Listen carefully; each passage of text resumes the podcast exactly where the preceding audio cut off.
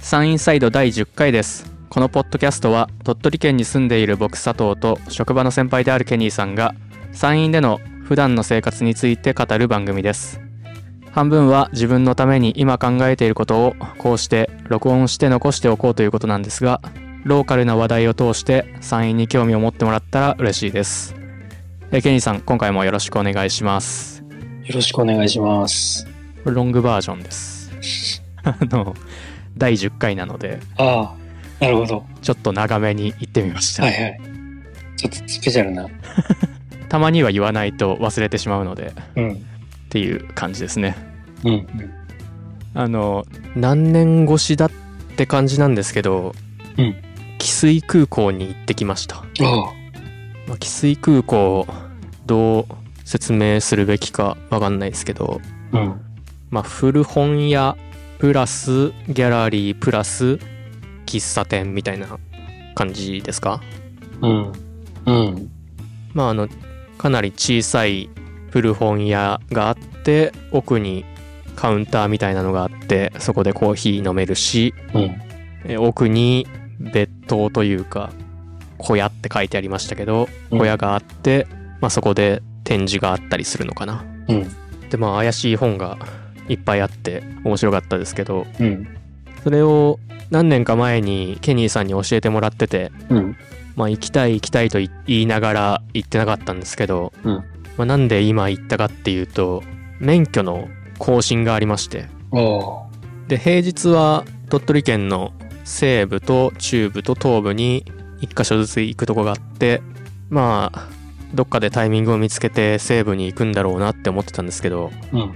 そのタイミングを測るのがそれはそれでめんどくさいなと思ってうん。日曜日日曜日は中部でしか免許更新ができないんですけど、まあ、ドライブがてらそっちまで行っちゃおうということで、うん。まあ、汽水空港の近くにある免許センターまで免許更新に行って、うんまあ、そのついでに汽水空港にも寄ったっていううん。感じですねうん。でまあ免許更新が終わって、うんそういえば汽水空港が近くにあるはずだと思って、うん。まあ、東郷湖の周り東郷湖沿いの道にあるはずだってとこまで覚えてたんで、うん。まあ、その道を走っていってうん。であのー結局分かんなくって、うん。まあ途中で音声入力でうん。スマホに向かって喋ってうん。あのー汽水空港までナビって言って、うんまあ、そしたらナビの目的地へ向かう道が真後ろに伸びててあ通り過ぎとるやんけと思いながら、うんでも U ターンできるところがないなと思いながらうん。 1分ぐらい走ったら目的地の道が前方になったんでうん。つまり東郷湖のああ、そういうこと。反対側まで来たっていうことで なるほど。ああ東郷湖もう一周すればいいんだと思って はいはいはあのもう一周していきましたけどい。うん。あの東郷湖周りの道いうん。いですねあ、いいよね。僕あの形のサーキットをなんかゲームで再現してほしいですけどああ。まあ、結局着いてうん。であの、まあ、中入ったら、まあ同人誌的なうん。自費出版のものが結構たくさんあってうん。名古屋渋ビル図鑑みたいなうん。渋いビルがたくさん載ってるんだろうなみたいなうん。すごい気になりながら見てましたけどうん。であそうだ暮らしの手帳がありましたよああ、そう。あ、えでも2006年じゃないでしょ。 2006年どころじゃなかったですね1961年のがありましたああ、激古のそうか。古いもんな。暮らしの手帳。定価190円でしたえー、えー、ああ、そういうこと か。あかつての定価190円あ、うん、であの店主の人と、まあ、なんか話せたらいいなとは思ったんですけどうん、まあちょうど常連さんっぽい人が来ててうん、すごいずっと話してたんで、まあ、あんまり深入りできずに帰ってきましたけどうん、なんか常連さんとこうネイティブアメリカンの神話を今読んでてうん、日本の、まあ、日本書紀とか古事記とかと共通する部分があるかどうかっていうのを見てるんですっていう話をしててああ。文化とか関係なしにうん。根幹にあるのは何かみたいなのをうん。話してて、うわうん面白そうな話してるなとか思いながらうん。聞いてましたけどあなんか、汽水空港、今まで5回ぐらい行ったことあるような気がするけど、うん普段面白そうな本って気づかないような本がその汽水空港にあると、面白そうな本ってわかるというか、なんて言ったらいいんだろう。まあ、服で例えると、うんなんかおしゃれな服だな、みたいなのが、その服屋に並べてあることで初めて気づくみたいな。うんそんなイメージ。なんかチョイスが面白いというか。そうですねうん。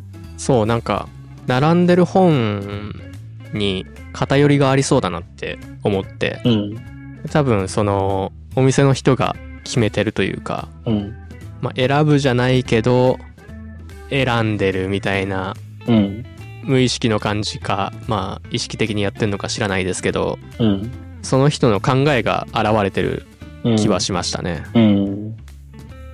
まあ汽水空港、まあ、何年間かずっと行きたくてうん。全然行けてなくってでまあやっと行ったんですけどうん。まあ結局すぐに帰ってしまったんですけどうん。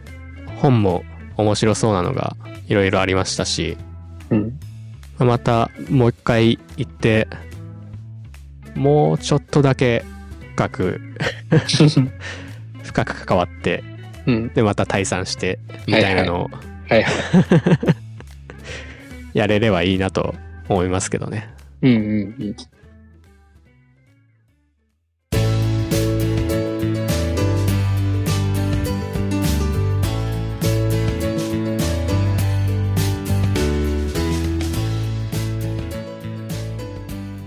あのー、青坊主みたいなはバンドの、あはいえー、なんて説明したいんで、ちょっと佐藤くんに説明してほしいんだけど、その前回までの流れを。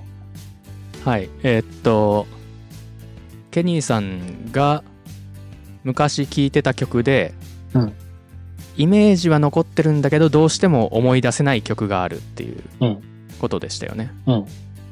でなんとなく青坊主っていうロックバンドのまぶたの裏にはみたいなうん感じだったんだけどなあっていうぼんやりとした手がかりをもとに、まあ、僕もちょっと探してみたけど、うんまあ、探せば探すほど青坊主のまぶたの裏に輪が出てきてしまってうん堂々巡りだったっていううん。思い出せない曲の話はいはいはい。ですかね。そうそうそうそう。はい。で、まあ俺も言った手前、はい、なんかこう、見つけたいなっていう気持ちがより強くなって、うん毎朝トイレの中 で、ちょっと検索してみるみたいなことをしとって、はいはいなんかそれっぽいのが見つかって、マジっすかで、なんでそれっぽいっていう言い方になっちゃうかっていうと、完全にはピンとこないっていう。あーでも他の曲と比べたらまあこれかなっていうことですかそう。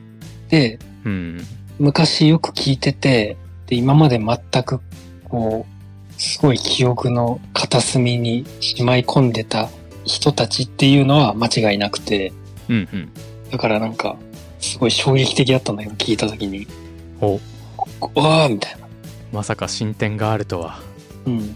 で、そのバンドが、はいザ・ブギー・ジャックっていうんだけど、おおその、ちょっと恥ずかしいんだけど、俺がまぶたの裏には、みたいな曲って言っとった曲が、クレーターストーリーっていう曲名で、おおすごい横文字。この曲を聴いとったのは間違いないんだけど、うんこの曲が俺が思ってるあの曲なのかっていうのは、ちょっとわからんのんだよな。でも聞いてみて、いいよ。ザ・ブギー・ジャックのなんて曲でしたっけクレーターストーリー。クレーターストーリーはいえっと、うん聞きましたうん。確かに青坊主っぽいですねうん。でしょというか歌詞が朝が来たらテールランプを壊そうのあたりが、まあ、テールランプがあすげえ青坊主っぽいですあ。うん。いや全然僕知らないバンドだったんでうん。今度聞いてみますうん。でもなんかこれでちょっと、また新たな扉が開いたというか、こっからも派生しそうな感じがする。全然その高校生の時以来全然聞いてなかったんですかそうだね。高校生、まあ、二十歳ぐらいの時に聴いとった曲で、うんそれ以降聴いてなかったな。宇宙が丘イエローうんいいアルバムタイトルですね これうん。まあしかしクレーターストーリーはちょっと見つけられないです ね完全に日本語タイトルで探してましたいや、でも多分、違うんだよな。確かにこの曲は、よく聴いてて、しかも忘れてたっていうのは間違いないんだけど、うん同時期ぐらいに。でも、この曲ではない。 ちなみに、そうそうそうそう。まあ、一家もう、な何ですかその、探しとる曲は、はい当時カラオケになかったと思うんだよね。はあなんでこんなにいい曲がないんだろうって思ってた記憶があって、うん多分このクレーターストーリーある気がするんだよな。まあだから違うかも。いやどうなんですかねカラオケって、うんマジでなくないですかああ、ないよね。全然ないですねうん。今僕結構メインストリームな感じの曲に戻ってきてますけどうん。一時期だいぶあんまり有名じゃない側に振っててうん。聴いてる曲マジで1曲もカラオケに入ってなかったんですけどうん。ああ、カラオケに入ってる入ってないのなんかラインがあんまり参考にならない気がしますねああ。まあ確かに、この曲は入ってるんだ、みたいなのもあるしな。そうですねうん。あれ多分ファンがどんだけリクエストしたかですよねああ。なんか、カラオケに入ってない曲は渋いみたいな思ってる時期あったわ。あ僕もあったと思いますうん。本当にそのちょっとマイナーな曲をよく聴いてるタイミングだとうん。カラオケ全然楽しくないんですよねああ。全然好きな曲入ってないんだよね、みたいな。それは口に出したくないじゃないですか なので必死に検索するんですけどうん。思いつく曲から順番に検索していってうん。 3曲4曲なくてうん。ああ何か出さなきゃな何か出さなきゃみたいなうん。焦りとともにうん選曲をし、うん。順番が回ってくるともう一回それをやりってああいうのがかなり足を引っ張ってましたねちなみに、初めてカラオケ行った時に歌った曲とか覚えとるあー初めてカラオケに行ったのがいつかですよね地上の星ああ、渋。中島みゆき地上の星じゃないですかね多分渋いな。渋いなっ。ていうかそんぐらいしか歌える曲がなかったんだと思いますしうん。あと多分一番初めに行ったのはうん。家族で行ったと思うんでうん。家族が知ってて俺が歌えるがもうあすごい少ない曲の中から歌った気がしますけどあ。え、友達と行った時は友達と行った曲うーん家族で行く時はさ、正直あんまり恥ずかしくないやん。ああそういうことですねそう。その、渾身の1曲目、友達と初めて行った時の。いやー覚えてないけどな多分ちょけてると思うんですけどね俺、未だにこう、思い出すとゾッとするから、ゾッとしすぎるからなんか忘れられないんだけど、はい中1とかでこう、不良に憧れたり、する人も多いと思うんだけど、はいはい。俺もそのうちの一人というか、シャツ出してみようかなみたいな。あの、制服のシそうャツそうを。そうそうそう、はいはい。ボタン開けてみようかなみたいな。 2個目外しちゃうぞ、みたいなことでそうすそかう。そうそうそう。もう生きり、生きりたいみたいな。ほうほで、その時に友達何人かで行って、でもその、レパートリーも何もなくて、で結構その周りの友達とかはカラオケ何回も行ってる子たちばっかりで、うちょ、ちょっと待ってもらっていいですかなんか、だんだん胃が痛くなってきました。あ え この話の流れがもうなんか、あだんだん精神にダメージ入ってきてます。あ、はいはい。話の腰を折りましたけど。まあ、そうなってくれる人が一人でも増えればと思って話して るから。で、まあ、バンプオブチキンとかさ、はいはいはいまはあ、い。その当時の、まあ、イケてる曲とかをこう、歌ったりしてて、で、多分その中に女子もいて、はいはいはいはいやべえ何歌おうみたいな。でもこう、焦ってる感じも正直自分で認めたくないというか、でも、自信満々で入れた曲が、はい。世界が一つになるまでっていう。それなんだっけちょっと俺も曲名思い出せんのだけど、それでなんか空気がなんか、ゼロになったっていうか、ゼロ。うん。なんか、世界が一つになるまでずっと手をつないでいようのやつですね。そう。やーやーやーの世界が一つになるまでっていう曲でした。そうそうそう、そんな。忍たまのエンディング。そうそうそうそうそうそうそう。なんか、すれ違う、自分とすれ違う人や物たちを傷つけたい時期だったのに、そんな平和を願うような曲を歌ってしまって、手をつなぐとかもう一番考えたくない時期だったの。そして、全く世界が一つにならなかったそう。んですね。そう。もうつれながら終わっていく感じ。まあ、この話、その、我々がたまにしがちなうん。ジャンル黒歴史の話だと思うんですけど、うん。でまあ黒歴史とはどんなものなのかみたいなのをたまに話してますけどうん。最近その黒歴史作りに行った方がいいんじゃないかなって思ってますあやっぱり黒歴史になるってことはあ。うん。今の僕なら絶対しないってことじゃないですかうん。ってことはなんか前はこうだったけど今はこうっていうこう変化したなっていうのがあると思うんですけどうん。なんか黒歴史ができない生活って多分心が変わってないというかはいはいはだから積極的に黒歴史を作りに行くことによってい。うん。わざとうわーっていう目に遭うことによってうん。いろいろ広がりが出るのではって最近思うようになってうん。わざと。難しそうだけどな、わざと。自分が心地いい範囲を出るというかああ。はいはいはでまあそれを肯定するとい。うん。過去の黒歴史も許せてくるというかああ。ああ過去頑張ってたねってうん。思える気がするんでうん。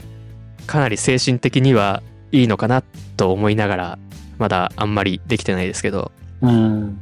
まあ、このポッドキャストもその一部というか あ黒歴史になるポテンシャルを持ってるものにあ。うん。どんどん。んうん。あ手を出していくのはあ。ああ、なるほど。いいことなんじゃないかなと思います。ああ、なるほど。もう俺は、今回だけは黒歴史にはならないって、絶対的に思って黒歴史をこう、生み出し続けてる から。っていうことは、ああうん。確かにその面もあるか。でその全力さが黒歴史にこう、つながるやん。そうですね。ちょっとさ、その、あ確かにな。あえて黒歴史の方向に行ってみようみたいな、ちょっと脱力感があるとさ、真の黒歴史にはならんというか。確かにうん。確かにな俺はもう毎回、今回だけはって思ってるからな。じゃあ今僕が言ってたことはやっぱり全力でストレートを投げてるふりしてどっかでちょっと抜いてるってことですもんねそうだね。やっぱ全力投球じゃないとよくないないや、ただ、俺は完全にこう、スタイリッシュなのを目指してるのに、黒歴史をこう、量産してるっていう。だから、そうか。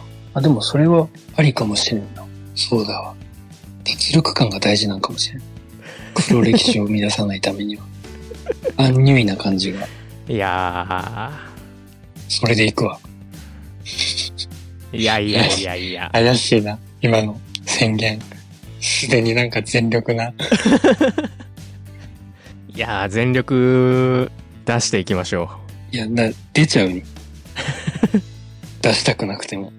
なんか、妄想が広がっていくというか。うマジで逆ですよねいやー、羨ましいわ。ああだから僕とケニーさんが別々のことを思っておくっていうのはいいかもしんないですねうんうん。まあ、そうだね。性格違うからうん。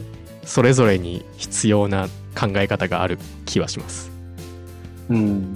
頭の中でこう、勝手にストーリーが進んでいくっていうか、ちょっと自分が、うんまあ、例えばうまくいったこととかが、たまたまこう、できたこととかで、で、これが、ああなって、あれがこう繋がって、みたいな。結構やばいな、みたいな感じでなんか、まあ、行くかと思って、こう、家のドアバーンって開けて、外出て、今日も頑張るか、みたいな感じで、天気が良くて、うわ、眩しい、みたいな。でそれを本気でお、なんか思ってるっていうか、急に我に返るというか、まあそれはなんかみんなありことな気がしますけどあるかなうんでも、あるやつわかるわ。あーうん。あーそれは僕もわかるかもしんないですうん。ああ本当にきついけどな。人がそうなってる時は。なんか結局この黒歴史の話振り出しに戻る感じですね入り口で「あー」って言って うん。なんかいろいろ回った後にうん一番最後に「あー」って言って終わるみたいなそう。ため息で始まった話は、やっぱりため息で終わってしまうっていう。そういう決まりがある。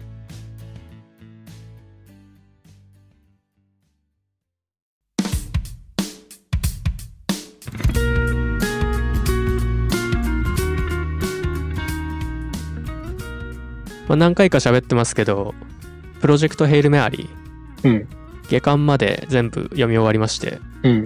前話した時は、えー上巻の途中だったんですかねでめちゃめちゃ面白いって言ってたと思いますけど、うんまあ、激烈に面白かったです いや。うん。まあ、そうなるよな。でまあなんか思ったより時間かかっちゃってうん。その読んでる時はすごい早いんですけどうん。なんかやることあったりして23日読めなかったりみたいなのがあったのとうん。あとそのケニーさん VTuber 見ますいや、見ない。なんかここ1ヶ月ぐらいでうん。デビューしたうん。 100万点バラサロメっていう人がいるんですけどうん。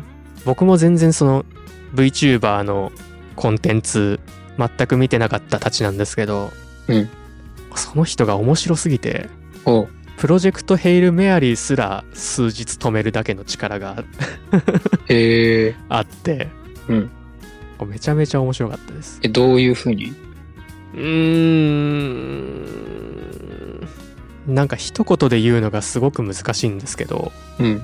キャラクター性としてはお嬢様言葉で喋るお嬢様に憧れた一般人っていうことらしいんですけど、うん。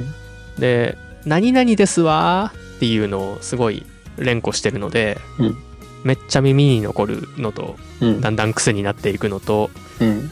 あと人間性がこう魅力的なのとうん。あと「バイオハザード」に愛されすぎているうん、どういうことだバイオハザードに愛されすぎている。いや、で、でもそんなめちゃくちゃ面白い本を中断するぐらい面白かったっていうことだよね。そうなんですけどうん。いろんなことがすごい絡み合っててうん。ゲームは下手だって自分で言ってるし怖いものは苦手だしうん。だけど怖いゲームのバイオハザードをするのにためらわないしうん。急に冷静になるしうん。で急に怖がるしうん。であーものすごいおっちょこちょいだしうん。みたいなのがすごく絡み合ってああ。はいはいはい。ゲームの音にすごく驚いて悲鳴を上げた後にうん。自分の家からも音がするって言ってすごい怖がってうん。急にマイクから声が遠くなってうん。冷凍庫の扉が開きっぱなしだったって言ってすごく悲しみなが らへこみながらその後続けあたあ、りなとるかほどなる ほど。はいはいはい。あそういうことか。あの何かを取ってくるって言ってうん椅。子を離れた後うん。悲鳴を上げずに帰ってきたことがないと思うんですけ どうん。何かが起こってるんですよこうはいはいはい。すごい何かを起こす力があってはいはいはいはいはい。めちゃめちゃ面白いです今かなりハマってますね本人の計算とか、そういうところ以外でももうんう持ってるんだ。そうですね持ってるっていうのが一番適切かもうん。で、とにかくでも見てみるわ。あ、でもなんかちょっと今の例え話というか、冷凍庫とかの話でちょっとなんかイメージ湧いたし。うんうん。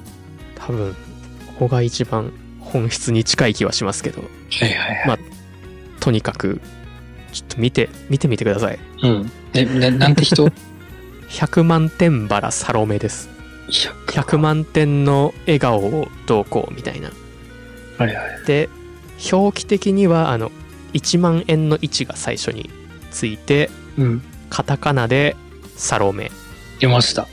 めちゃめちゃ話題になっててうん。